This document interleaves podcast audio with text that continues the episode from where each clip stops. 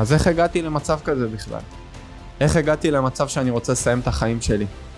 איך הגעתי למצב שאני, אותו ילד שמח, אותו ילד שאתם תשאלו את אימא שלי, תשאלו כל בן אדם שהכיר אותי לפני הפציעה, מה היה סימן ההיכר של צוריאל? יגידו לכם חיוך.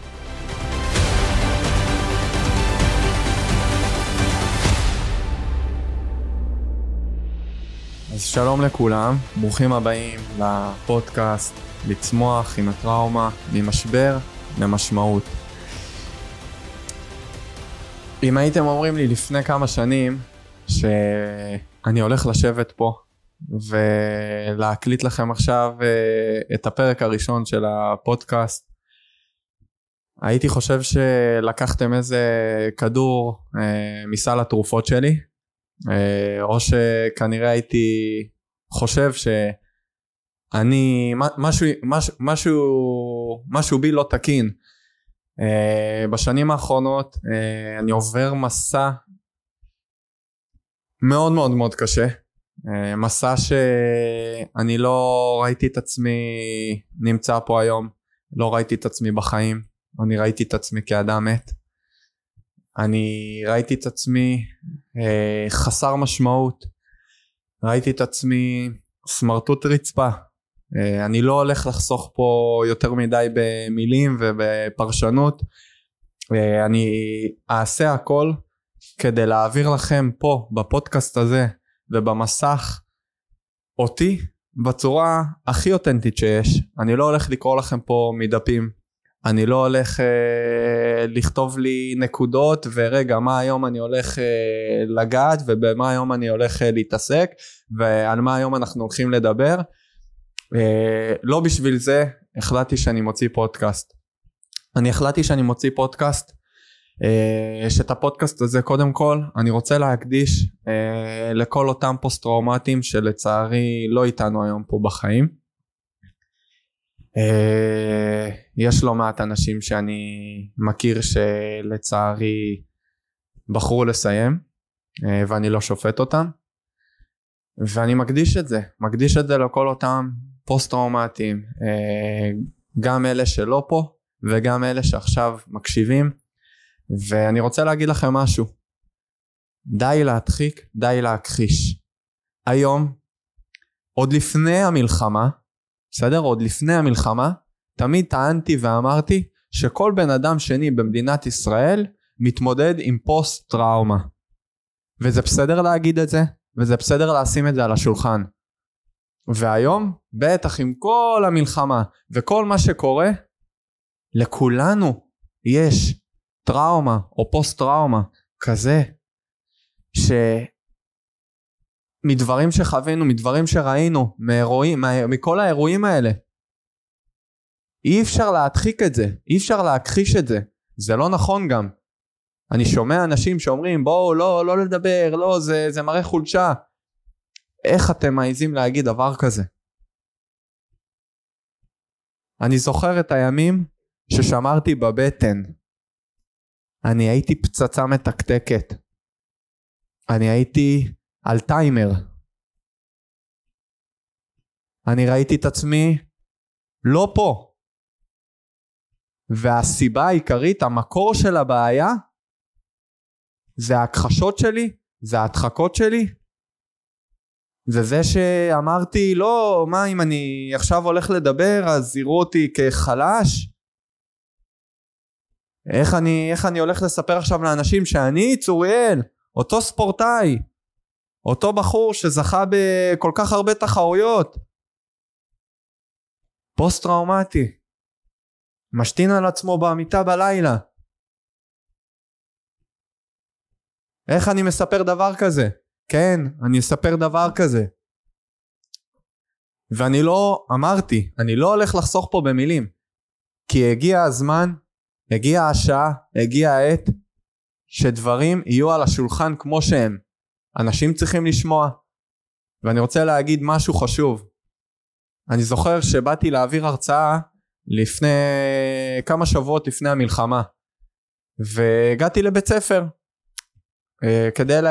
דיברתי עם המנהלת כדי להציע לה את ההרצאה והכל, כי היא התעניינה, ואז היא אמרה לי, תקשיב, אני לא יודעת אם ההרצאה מתאימה אה, לתלמידי תיכון, אה, כי, כי אתה מדבר פה על דברים שהם לא קלים, ואמרתי לה, הסתכלתי עליה, אמרתי לה, תקשיבי, מה שהילדים האלה יודעים, הם יודעים יותר ממך. היום הכל חשוף ברשתות, היום הכל חשוף בתקשורת, במדיה, בגוגל, הכל. אי אפשר להסתיר, אי אפשר להכחיש, אי אפשר להדחיק. וזה גם לא נכון. אנשים חושבים שהכל טוב. בדיוק אה, אה, לפני, לפני הפרק היה לי שיחה על זה שאנשים חושבים שברשתות האנשים שמאחורי הרשת מאחורי המסך כל החיים נוצצים. שקר, זה לא נכון. אני רוצה לומר לכם עליי. אנשים אומרים לי, מה, איך אתה ככה, איך אתה ככה, איך אתה רץ? קשה לי, כואב לי. כל דריכה שלי על כף הרגל, כואב לי. אז איך הגעתי למצב כזה בכלל? איך הגעתי למצב שאני רוצה לסיים את החיים שלי? איך הגעתי למצב שאני, אותו ילד שמח, אותו ילד שאתם תשאלו את אימא שלי, תשאלו כל בן אדם שהכיר אותי לפני הפציעה, מה היה סימן ההיכר של צוריאל? יגידו לכם חיוך. החיוך שלי נעלם. העור שלי קבע. אני הרגשתי אדם מת. איך הגעתי למקום הזה? עכשיו אני הולך לספר לכם, לפתוח בפניכם, באמת, מהמקום הכי... הכי אותנטי שיש, אה, וקשה לי, קשה לי לדבר על זה. אני העברתי מעל 300 הרצאות עד היום, וכל פעם מחדש שאני בא לעלות על הבמה ולספר, קשה לי. קשה לי. הנה, אני אומר לכם פה, אתם שומעים אותי, אתם רואים אותי עכשיו. קשה לי, וזה בסדר להגיד קשה לי. וזה בסדר להגיד שלא הכל בסדר. וזה בסדר להיות לא בסדר. ואנחנו לא צריכים לפחד מזה. ההפך. להסתכל על זה בלבן שבעיניים. בלבן של העין... להסתכל על התמונה כמו שהיא. הסיפור שלי מתחיל כילד, ילד שאוהב את החיים, ילד שאוהב את הארץ, אה, ילד שבא מבית אה, שכל כולו אהבת הארץ, ערכי הצבא. אני זוכר תמיד את אבא שלי, איך הוא, באמת התמונה שהזיכרון ילדות שלי מאבא זה תמיד איך הוא חוזר מהמדים, עם המדים, סליחה, מהצבא. אבא שלי היה איש צבא, אבא שלי תרם כל כך הרבה למען המדינה ולמען ביטחון המדינה. אנחנו שישה בנים, כולם עשו צבא, עושים צבא, יחידות מובחרות, כולנו אוהבים את הארץ, ב, ב, לא יודע איך לתאר את זה יותר טוב מזה שאני אגיד לכם שבתור ילדים במקום לטוס לחו"ל, ההורים היו אומרים לא בואו אנחנו נלך פה ואתם תכירו אתם תכירו את הארץ שלכם את האדמה שלכם אתם תדרכו עליה אתם כך, ככה אתם תכירו. אנשים לא מבינים כאילו אנשים רצים לחו"ל היה לא. פה זה המדינה שלנו.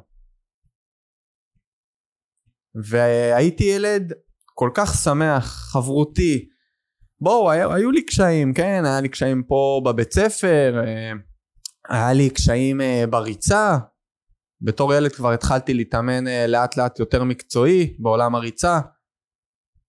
בכיתה י"א כבר הגעתי למצב שאני רץ בין 120 ל-160 קילומטר כל שבוע. כל שבוע, אני מדבר איתכם כל שבוע. שלושה אימונים ביום. הייתי קם בחמש וחצי כל בוקר.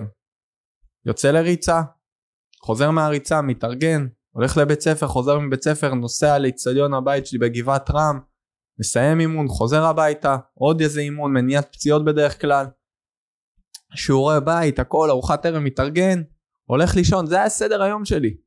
תוך כדי גם הייתי משלב עבודה, הייתי משלב חברים, הייתי ילד עצמאי, עצמאי לכל דבר. ידעתי מה הזהות שלי, ידעתי מי אני. יכולתי להסתכל על עצמי במראה, מה שבשלב יותר מאוחר לא יכולתי לעשות כבר. אהבתי את עצמי, אהבתי את מי שאני, אהבתי את החיים. מה זה אהבתי את החיים? הייתי רק מחכה לצלצול של השעון מעורר שיעיר אותי כי רציתי לחיות כמה שיותר. ליהנות מכל רגע, מכל שנייה. החיים האלה מדהימים, ככה ראיתי אותם. בשלב מסוים כבר בכיתה י"ב אני מבין שאני הולך לקראת בחירה שהיא לא פשוטה. מצד אחד אה, גדלתי על ערכי הצבא, ערך הרעות, ערך החיים, הכרת הטוב, כל ערכי הצבא. ואמרתי אוקיי, מה אני הולך לעשות? האם אני הולך להתגייס לצבא או אני הולך להתגייס לצבא בשביל לעשות כזה יומיות ולהמשיך את האימונים שלי כספורטאי פעיל? מה אני הולך לעשות? ההחלטה הזאת הייתה מאוד מאוד מאוד קשה, אבל גם מאוד, כאילו מבחינתי מאוד ברורה. ידעתי מה תהיה התשובה, והתשובה הייתה ללכת ולהתגייס לצבא. ידעתי שאני הולך לעשות הכל למען המדינה שלי. המדינה שאני כל כך אוהב. המדינה שכל הילדות שלי גדלתי והבנתי את החשיבות, החשיבות של לעשות צבא, החשיבות של ללכת ולתרום. וגם אני אומר, גם אם, גם אם אתם מקשיבים לי עכשיו ואתם לא יכולים לעשות צבא, לכו תחפשו איך לתרום, להתנדב, שירות לאומי, יש היום כל כך הרבה דרכים, אבל להתנדב, לתרום, זו המדינה של כולנו. וידעתי שאני הולך לעשות את זה. הוויתור היה מאוד מאוד קשה, ואחד הדברים שמאוד זכורים לי זה יום לפני הגיוס שלי אבא מגיע נכנס לחדר יושב לידי במיטה ואני יושב אני מתרגש ואבא מסתכל עליי אני מסתכל עליו אה, תוך כזה כזה שאני דומע מהתרגשות פרפרים בבטן אני, בואו אני הולך להתגייס מחר ואבא אומר לי את הדבר הבא לעולם אל תשכח את החברים שלך תמיד תהיה שם בשבילם. תזכור, גם כשקשה, תזכור שקשה לכולם. תרים את הראש ותזכור את החברים שלך. דרך אגב, זה אחד הדברים והמסרים הכי חשובים שאני מעביר היום בהרצאות. אנחנו לא חיים לבד. אנחנו חיים בעולם עם אנשים. אנחנו צריכים להרים את הראש, לצאת מעצמנו, כי אנחנו בדרך כלל עסוקים כל כך בקשיים שלנו, בטראומות שלנו, בכל הבעיות שלנו, להרים את הראש להסתכל ימינה, שמאלה, קדימה, אחורה, תמיד יהיו אנשים, ואותם אנשים שגם צריכים עזרה לפעמים. וזה בסדר להרים את הראש ולתת מילה טובה, להציע עזרה, אבל לצאת שנייה מתוך, מתוך הדבר הזה שנקרא אנחנו, ולראות האחר, לראות האחר. ואני זוכר את זה כל כך טוב, זה, זה נצרב לי כל כך פה, כשאבא שלי הסתכל עליי הוא לא היה צריך להרחיב במילים כדי שאני אבין על מה הוא מדבר. אבא שלי לחם במלחמות, מלך הארץ. ככה שהוא דיבר איתי, הבנתי גם מאיפה זה מגיע. ולא סתם זה נצרב לי כל כך בראש, ולא סתם זה דבר גם שהיה לי כל כך קשה מבחינת האמון, כי מה שאתם הולכים עכשיו לשמוע, אתם תבינו למה זה הפך להיות כל כך משמעותי אותה שיחה של דקה וחצי שאבא שלי יושב יום לפני שהתגייסתי במיטה בחדר שלי. אני מתגייס לצבא, אני מתגייס פרופיל 97, ספורטאי, כושר כנראה היה לי, ואני מתחיל את השירות שלי, מתגייס ליחידת מגלן, אני מצטיין ברור, מצטיין בוחן מסלול, הכל הולך טוב. חוזר משבוע ראשון בשטח, ולצערי, כנראה חיידק. תופס אותי חיידק, משהו שיכול לקרות לכולנו. ואני לא אשכח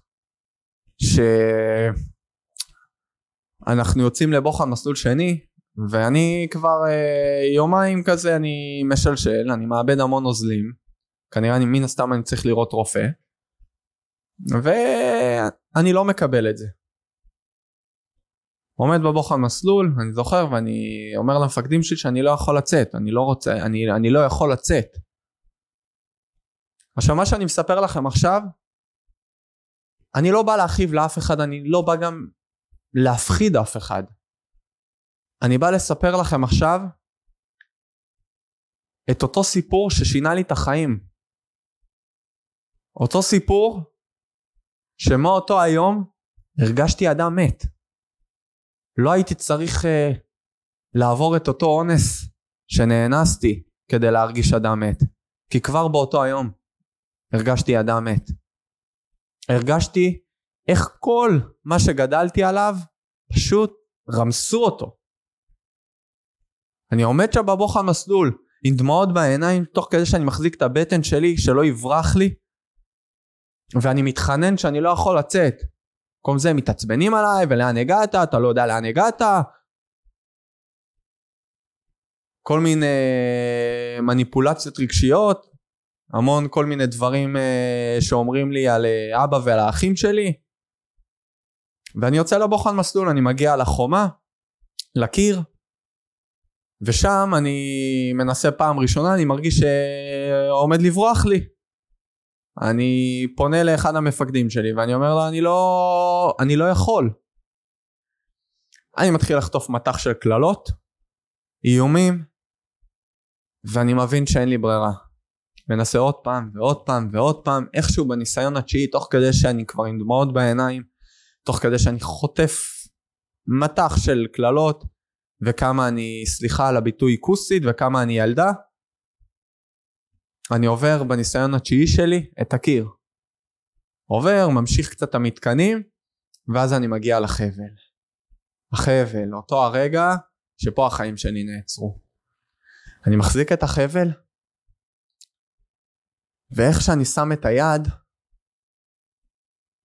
איך שאני שם את היד, פח! בורח לי בתחתונים.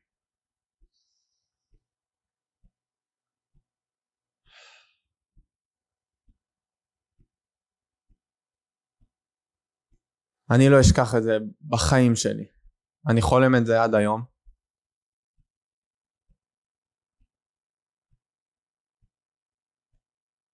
הרגשתי איך אני מאבד פשוט את הגבריות שלי בשנייה. אתם יודעים, אני, אני עוצר פה שנייה, אני תמיד שואל בהרצאות, בעיקר בבתי ספר שאני מגיע, אני מספר את הסיפור. ואני שואל, מה אתם הייתם עושים אם הייתם נמצאים שם? כולם אומרים לי, ניגשים להציע עזרה. קודם כל אני שמח מאוד לשמוע שזה מה שעונים לי הדור שלנו. שאני מגיע, אותו, אותם נערים שאני פוגש שאומרים לי, היינו מציעים עזרה. גם אני חשבתי ככה, זה מה, גם, מה שאני הייתי עושה. אף אחד לא ניגש אליי. אף אחד לא ניגש אליי. ולא רק שאף אחד לא ניגש אליי, אנשים מתפוצצים מצחוק. אה, לצוריאל ברח בתחתונים! אה, זה מצחיק! איזה מצחיק!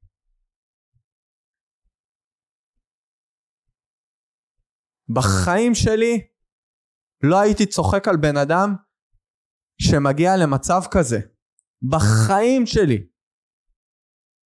ואני מקווה שכל מי שמקשיב עכשיו לפודקאסט הזה היה נוהג כמוני וכמו אותם נערים שעונים לי בהרצאה שהם לא היו עושים ככה. אני לא אשכח את זה, אני הולך 500 מטר לפלוגה שמפקדים, חיילים, רואים אותי, ואנשים מתפוצצים מצחוק. אני אומר, מה זה? אני הולך עם ראש, אני זוכר, אני הולך פשוט עם ראש למטה, עם ראש כפוף. ואני, אני, אני, אני זוכר, אני רק מתפלל לאלוהים שהאדמה תיפתח, שהאדמה תתפתח, שתבלע אותי. חבר'ה, אני לא נמצא בקייטנה, אני נמצא ביחידה מובחרת. אני נמצא בצבא. אין אבא ואימא בצבא. אין לי לאן לברוח באמת.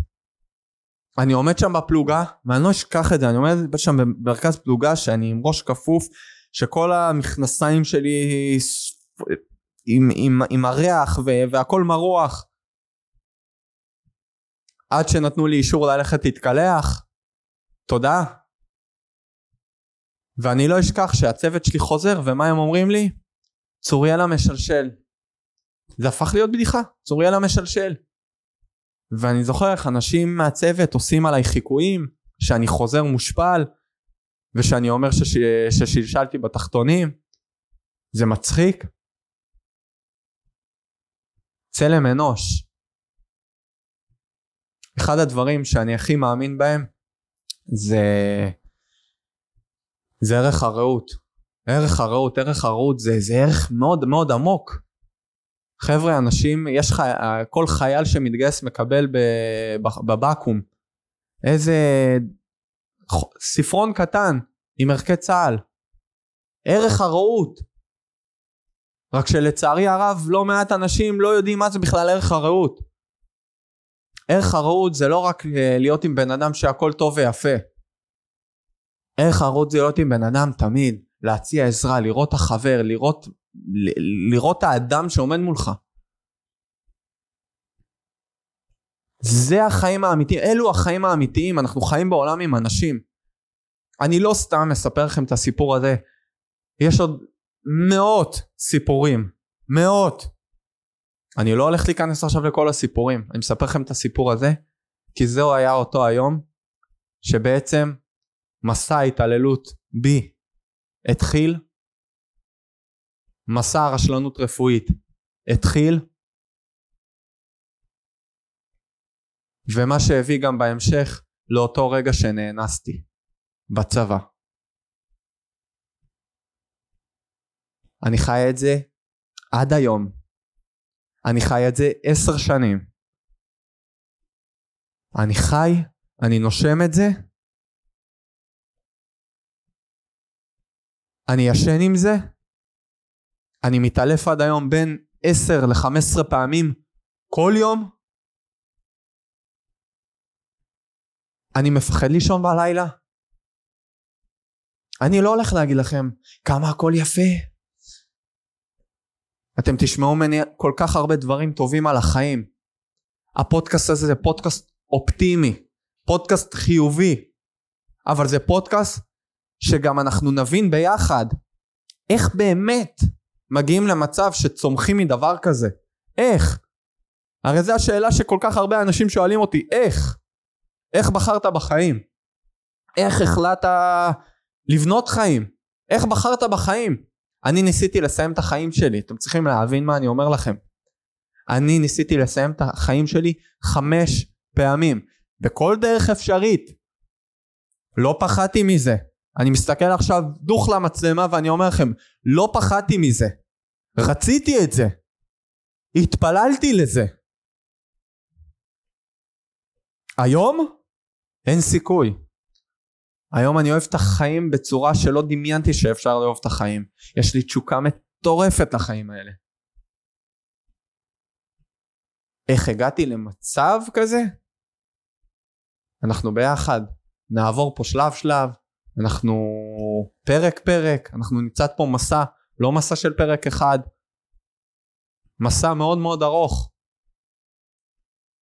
מסע של עשר שנים לא, מס... לא, לא, זה לא מסתכם בפרק אחד של פודקאסט, כן? אתם צריכים להבין, אני התגייסתי פרופיל 97, התגייסתי ספורטאי מצטיין, התגייסתי חזק, חדור מוטיבציה. התגייסתי שאני יודע בדיוק למה התגייסתי. התגייסתי כי אני אוהב את הארץ. את הארץ שלנו, ארץ ישראל. אני אוהב את המדינה הזאת. אני אעשה הכל למען המדינה הזאת. בשנים האחרונות ליוויתי אלפי מתאמנים. אימנתי בהכנה לצבא במשך שלוש שנים. אימנתי נערים שהיום הם מפקדים ביחידות מובחרות בצבא. הרבה מאוד מהם נלחמים עכשיו במלחמה, לצערי גם יש כמה ש...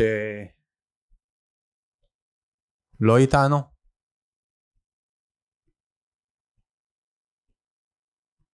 ואני אמשיך לעשות הכל למען המדינה הזאת. הפודקאסט הזה, החלטתי לעשות אותו כי החלטתי להפסיק לחשוב על עצמי. אני חשבתי על עצמי כל הזמן. אמרתי מה? לא, מה, איך אני אדבר על זה? מה עכשיו לחשוף אנשים לדברים כאלה? מה, אין לאנשים מספיק על הראש? כן. כולנו צריכים להיחשף. כולנו צריכים לשמוע. כולנו צריכים להפסיק להכחיש ולהדחיק ולהגיד כל היום החיים יפים, החיים יפים, יאללה, עזוב, תשחרר, שכח מהעבר שלך. אתם מכירים את האנשים האלה שאומרים לכם שכח מהעבר? מה שכח מהעבר? העבר הוא מי שאני היום. העבר הוא מי שאני היום. בזכות העבר, אני פה היום. ואני פה חזק הרבה יותר ממה שהייתי. אתם צריכים להבין. זה תהליך, אני עדיין בתהליך להגיד את זה, אבל קיבלתי סוג של מתנה. אם לא הייתי עובר מה שעברתי, לא הייתי יכול לעזור לאלפי מתאמנים בשנים האחרונות. אלפי אנשים שאני פוגש בהרצאות, בסדנאות, בתהליכים אישיים, בשיחות, אני מגיע לאנשים לבית, אני מתנדב עם נוער בסיכון, עם ילדים עם צרכים מיוחדים. אני מתנדב כבר כמה שנים עם נכי צה"ל, עם פוסט טראומטיים, ואני אומר לכם, זה לא התנדבות עכשיו של uh, מוצי פוצי. בואו אני אתן לכם דוגמה. רק לפני כמה ימים, אני מקבל שיחה, שיחה טלפון, אמצע היום, שיחה, היי מה קורה צוריאל, אני שומע מישהו בקו השני, לא, אתה מבין כבר ש... שיש משהו שהוא לא, לא תקין, מדברים קצת והכל, אני רוצה להתאבד. זה השיחת טלפון שאני מקבל. מה נראה לכם אני עושה באותו הרגע? מנתק, מנתק את הקו? לא, אני לא יכול לשמוע. קודם כל חשוב לציין שבן אדם אובדני שמגיע אליי כמובן שאני מחויב לדווח ולהפנות מן הסתם אבל אני לא מנתק. אני אומר לו אני מבין אותך. אני הייתי שם. הייתי שם ביחד איתך. אני יודע בדיוק מה אתה מרגיש עכשיו. אני יודע שאתה חושב עכשיו שאין אור אין תקווה אבל בוא אני רוצה בוא בוא חבר. אני אגלה לך משהו אני אגלה לך את הסוד שלי יש אור ויש תקווה ואני יכול להגיד עוד משהו. חייב להיות לך משהו אחד טוב בחיים שלך. משהו אחד. משהו אחד. דרך אגב אני לא ידעתי שאותו בחור שהתקשר אליי נשוי כן? אמרתי לו אשתך לא שווה את זה? אשתך לא שווה את החיים? אשתו בהיריון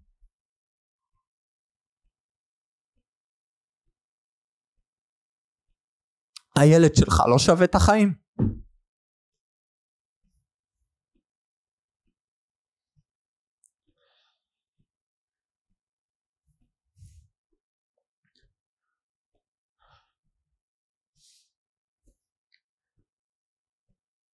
הוא התחיל לבכות, אני החזקתי את הדמעות, עכשיו אני מורשה לעצמי לא הוציא אותם.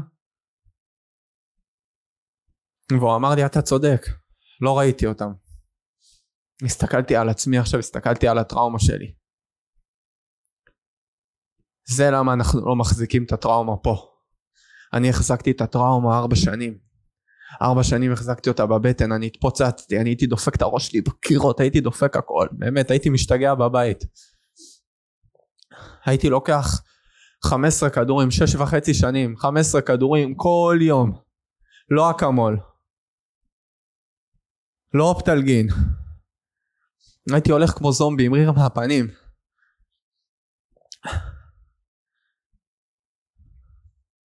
אבל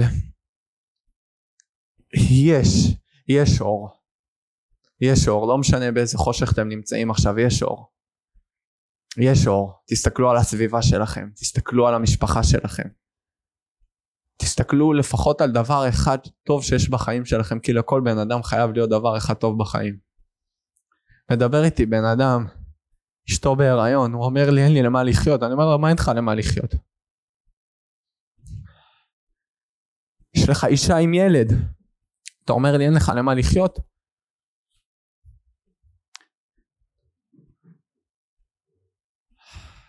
חשוב לי להגיד שהבן אדם מתקשר אליי אחר כך, הוא אמר לי תודה, הוא אמר לי שהוא במקום הרבה יותר טוב, עכשיו מקבל כמובן טיפול, הכל. אה, בדיעבד תוך כדי שחפרתי ונכנסתי איתו קצת לעומק הבנו שהוא היה בסוג של הכחשה. הוא פחד לדבר, פחד לשתף, התבייש. באחד הפרקים הבאים אנחנו נדבר על הבושה, על מחיר הבושה. ואמרתי לו נשמה אין לך מה להתבייש. אחי אין לך מה להתבייש. אל תתבייש במי שאתה. תרים את הראש שלך, תרים את הראש. אתה הבן אדם הכי חזק בעולם הכי חזק. אני אומר לכם, פוסט טראומה זה הפציעה הכי קשה שיש, כי לא רואים אותה, זו פציעה, פציעה שקופה. אתם יודעים כמה פעמים הגעתי למקומות, ואתם יודעים, אני עומד בתור לסופר למשל, אני מוכר כנכה צה"ל באחוזים מאוד גבוהים של פוסט טראומה, מוכר גם על פציעה פיזית שלי, ואני זוכר שאני אני עומד בתור ואני לא, אני משתדל לא להוציא את התעודת פטור מתור שלי כדי ש... אה, אני מעדיף רק אם אני באמת חייב אני מוציא אותה. ואם אני מרגיש שאני עומד להתעלף אז אני מוציא מהר את התעודה אני מראה לקופאי וישר אנשים היי היי למה אתה עוקף אה? עד שפתאום אני מתמוטט. ואז כבר נהיה שקט דממה אנחנו שופטים, אנחנו ממהרים לשפוט, אנחנו ממהרים אה, לחרוץ גורלות לאנשים.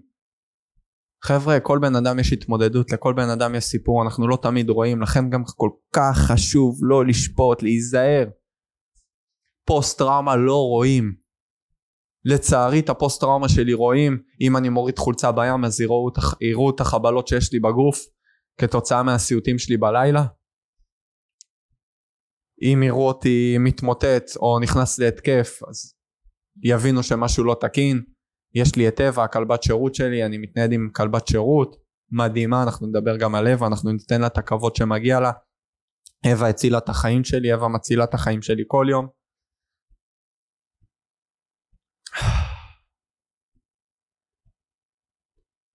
אנחנו פה ביחד אנחנו הולכים לצאת למסע מאוד מיוחד. מהחושך לאור, מהמוות לחיים. אני הייתי כמו אדם מת. אני במשך שנה וחצי הייתי מרותק למיטה. תבינו, אני הייתי סגור במחלקה סגורה. במשך כמה חודשים קיבלתי אוכל מהווריד ודרך קופסאות שימורים של אנשור. הייתי עושה שירותים בעזרת חוקן או בעזרת האבא או האחים שלי להתקלח לבד לא יכולתי. עזבו שבמשך שנתיים לא יכולתי להתקלח כי הרגשתי שחיללו לי את הגוף שלי. לא יכולתי להסתכל על המראה כי שנאתי את עצמי. רופאים ויתרו עליי. כל רופא, הרופאים הכי טובים בארץ אמרו לי שאני לא אחזור לרוץ יותר. כל המערכת חיסון שלי קרסה. הגוף שלי קרס.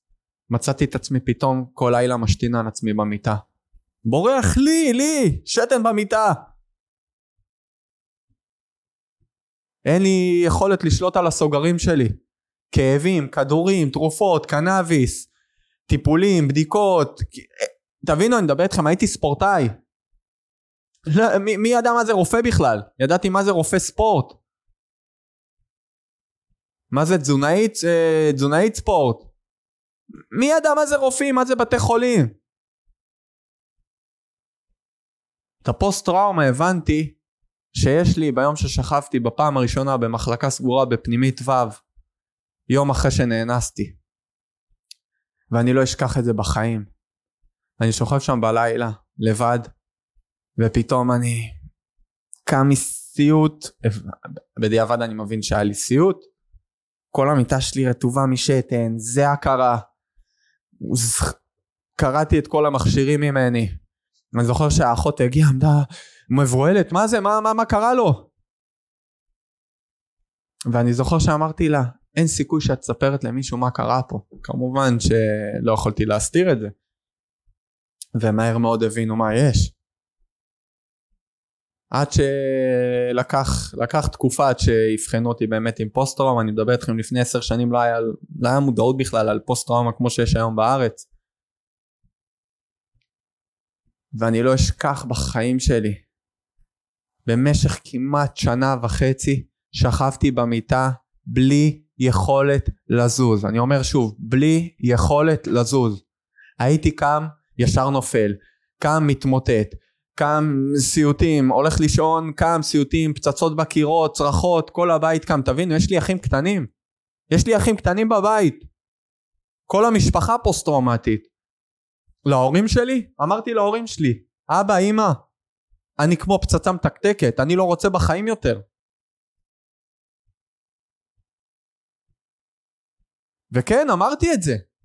לא רציתי בחיים. תגידו לי אתם, איזה בן אדם יכול לקום בבוקר שהוא לא ישן, הוא קם מסיוטים, צרחות, 15 כדורים, קם, נופל, חוסר שליטה על הסוגרים, אין לך למה לקום, אין שאיפות, אין יעדים, אין מטרות, אין כלום.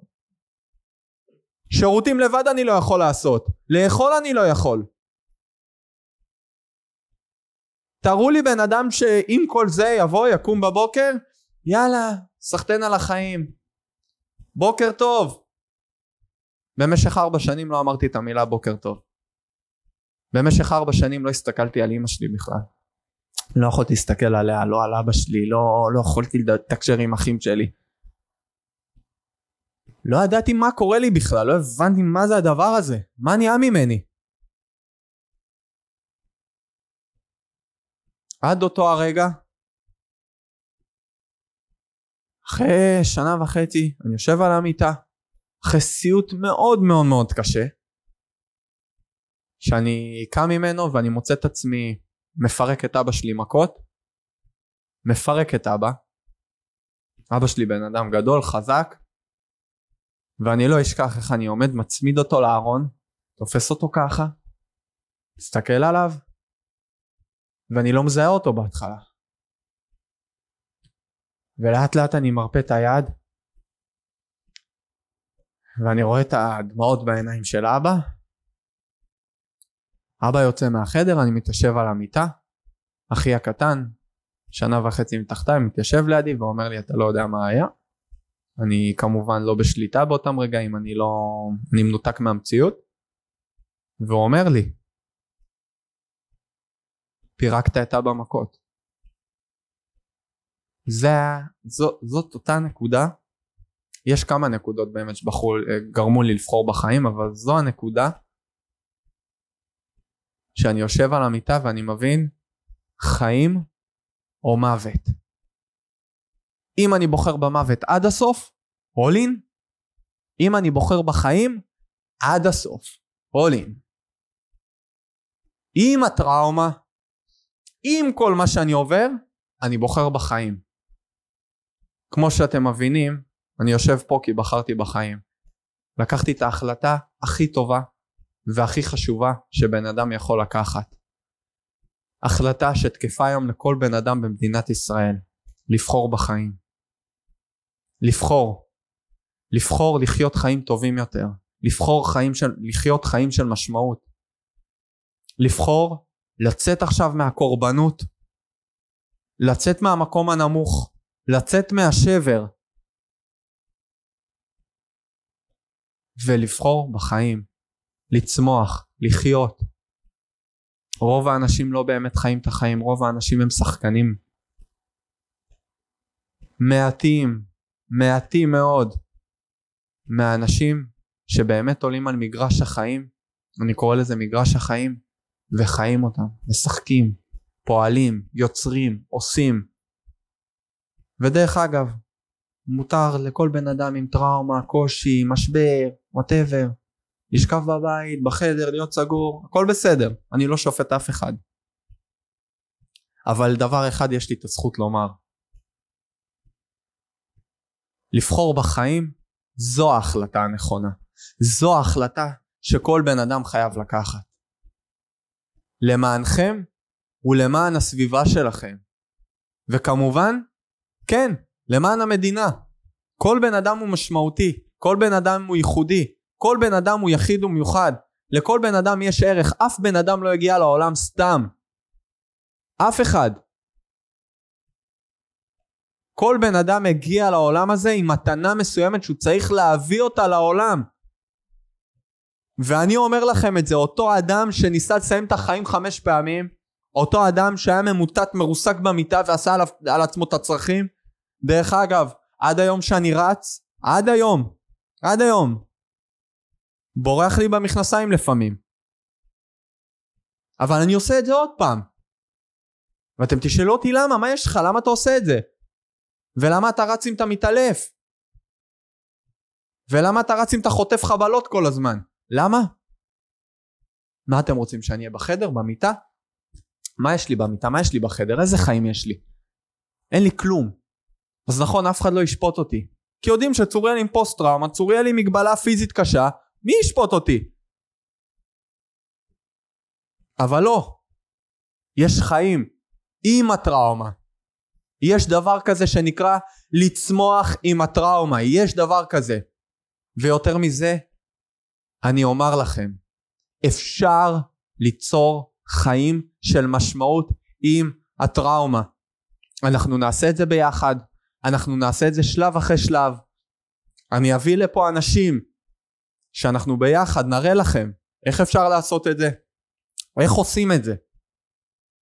אני אביא לכם את חמשת החוקים שלי למשמעות, שהם נתינה, עשייה, הנאה, הודיה וסביבה. הכלי המרכזי שלנו בחיים, באמת, כדי ליצור משמעות, זה להיות בנתינה, לעשות למען האחר. לצאת שנייה, אמרתי לכם כבר בהתחלה, מהדבר הזה שנקרא אנחנו, כמובן לדאוג לעצמנו, כי אם אנחנו לא נדאג לעצמנו, אנחנו לא נוכל לתת ולהביא את המתנה שלנו לעולם, וכמובן לדאוג לאחרים.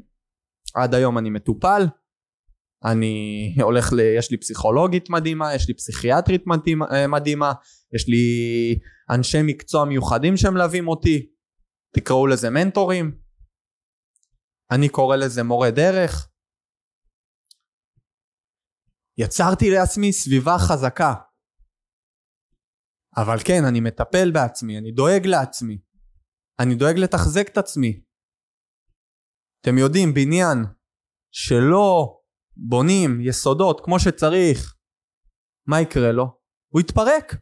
ככה גם אנחנו, נפש האדם. אם לא נבנה יסודות, אם לא נבנה יסודות, אנחנו נתפרק. כמו בניין, בניין בלי יסודות מתפרק, ככה בן אדם בלי יסודות מתפרק. אז כן, בחרתי בחיים. באותו היום שתקפתי את אבא שלי, ישבתי בין השעה שתיים וחצי לפנות בוקר עד השעה שש לפנות בוקר, תוך כדי שאני כותב צבא, ואני מוכן לעשות הכל כדי לסיים, אני בוחר בחיים. באותו הבוקר אני יוצא להליכה, אחרי כמעט שנה וחצי יוצא להליכה לבד ואני מתמוטט. אבל בפעם הראשונה אני חווה סיפוק. אני פתאום נושם.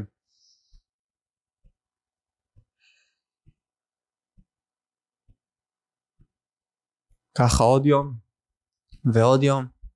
אחרי כמה שבועות הגוף שלי פתאום מתחיל על אוטומט לרוץ. אני מדבר איתכם איזה והנה עוד פעם יש דמעות. כל כך לא מובן מאליו. חזרתי לרוץ. חזרתי לנצח גם תחרויות. בניתי חיים, אני בונה חיים. בחרתי להקדיש את החיים שלי כדי לעזור לכל אדם שאני רק אוכל לעזור לו. כדי שאף אדם לא יהיה במקום הנמוך שבו אני הייתי. אף אדם. אני אעשה הכל עד סוף החיים שלי. הנה מולכם. אני אומר את זה פה מול המצלמה. זהו, אין דרך אחורה. למרות שכבר אמרתי את זה ממזמן והתחייבתי לעצמי ותאמינו לי אם אני מתחייב לעצמי למשהו אז אני עד הסוף. והתחייבתי לעזור לכל בן אדם שאני יכול. להראות לאנשים את החיים. להראות לאנשים איך אפשר לצמוח מהטראומה, כי אפשר לעשות את זה. איך אפשר לחיות עם הטראומה.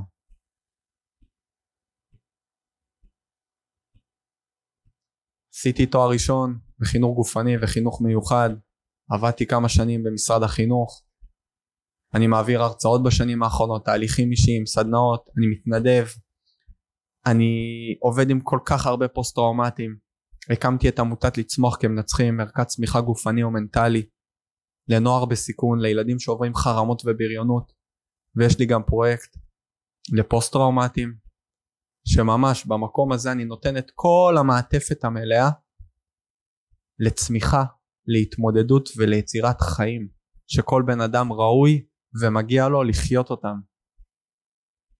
כל בן אדם שמאזין עכשיו, אני רוצה שתקשיבו לי טוב טוב. מגיע לכם לחיות חיים טובים, חיים של משמעות. מגיע לכם לחיות בצמיחה.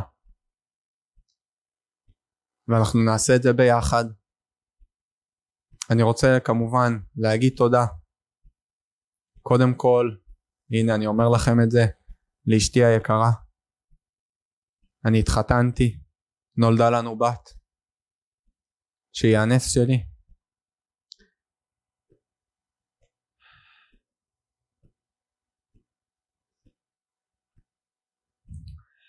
הם האור שלי בחיים.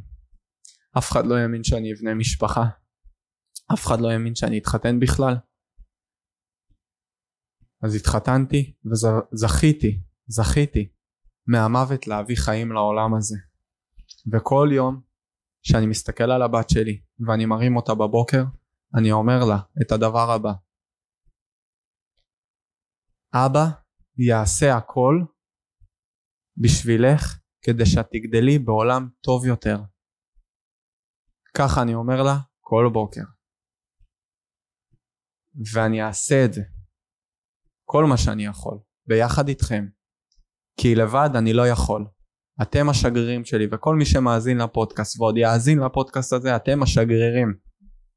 כי ביחד ננצח, ביחד נהפוך את העולם הזה למקום טוב יותר עבור כולנו. וחשוב כמובן לסיים את הפרק עם הדבר הבא. אני הכי בעד צבא. אני אוהב את הצבא. אני מעודד גיוס. לא סתם הלכתי אחרי כל הפציעה שלי לעבוד עם בני נוער בהכנה לצבא. ליוויתי אלפי מתאמנים שהיום מפקדים ביחידות מובחרות בצה"ל. הם ידעו את הסיפור שלי, אבל אמרתי להם, אתם תהיו אחרת. לימדתי אותם מה זה ערך הרעות, לימדתי אותם מה זה אהבת חינם, מה זה ארץ ישראל. ואני יכול להגיד לכם דבר אחד, הם האנשים הכי מדהימים בעולם, הם רואים את החברים שלהם, הם שם בשביל החברים שלהם, הם אנשים טובים, הם מפקדים טובים, וזו השליחות. אני לעולם לא אכפיש, בטח לא את הצבא שגדלתי עליו, יש לי אחים, יש לי אחים שהתגייסו למרות ואחרי מה שהם ראו שאני עברתי. אז בואו, אני הכי בעד צבא, אני תמיד אמשיך להיות בעד הצבא, ובואו, הטוב מנצח את הרע. הטוב מנצח את הרע. ואנחנו, אנחנו הטוב, אנחנו הטוב הזה שהעולם הזה היום יותר מתמיד העולם הזה צריך את זה. כמה שיותר. תזכרו את זה. אז זה הפרק הראשון שלנו שאני באמת אה, כל כך מתרגש אה, להקליט לכם אני מתרגש לצאת איתכם למסע הזה. אני קורא לזה מסע החיים שלי. אני כל uh, בוקר גם מעלה את אותה תמונה כבר מהיום שבחרתי בחיים. את התמונה אחרי הריצה עד היום לא הפסדתי מהיום שבחרתי בחיים לא הפסדתי ריצה אחת. עם ההתעלפויות עם הבריחות עם הכאבים עם העייפות. אני עשר שנים לא ישן בלילה. אני כל בוקר מעלה את אותה תמונה מריצה שאני כותב PTSD רצים וצומחים עם הטראומה ואני אומר מסע החיים ממשיך ומסע החיים שלי ימשיך עד סוף החיים.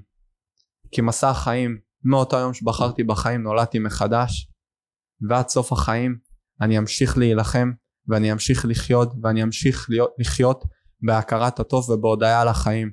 אז אני רוצה להגיד לבורא עולם תודה רבה שהוא שמר עליי והוא הציל אותי ושהוא בחר להשאיר אותי פה בחיים. כי אם לא, לא הייתי מקליט לכם היום את הפרק. אז תודה רבה לכם, וניפגש בפרק הבא. אוהב אתכם מאוד.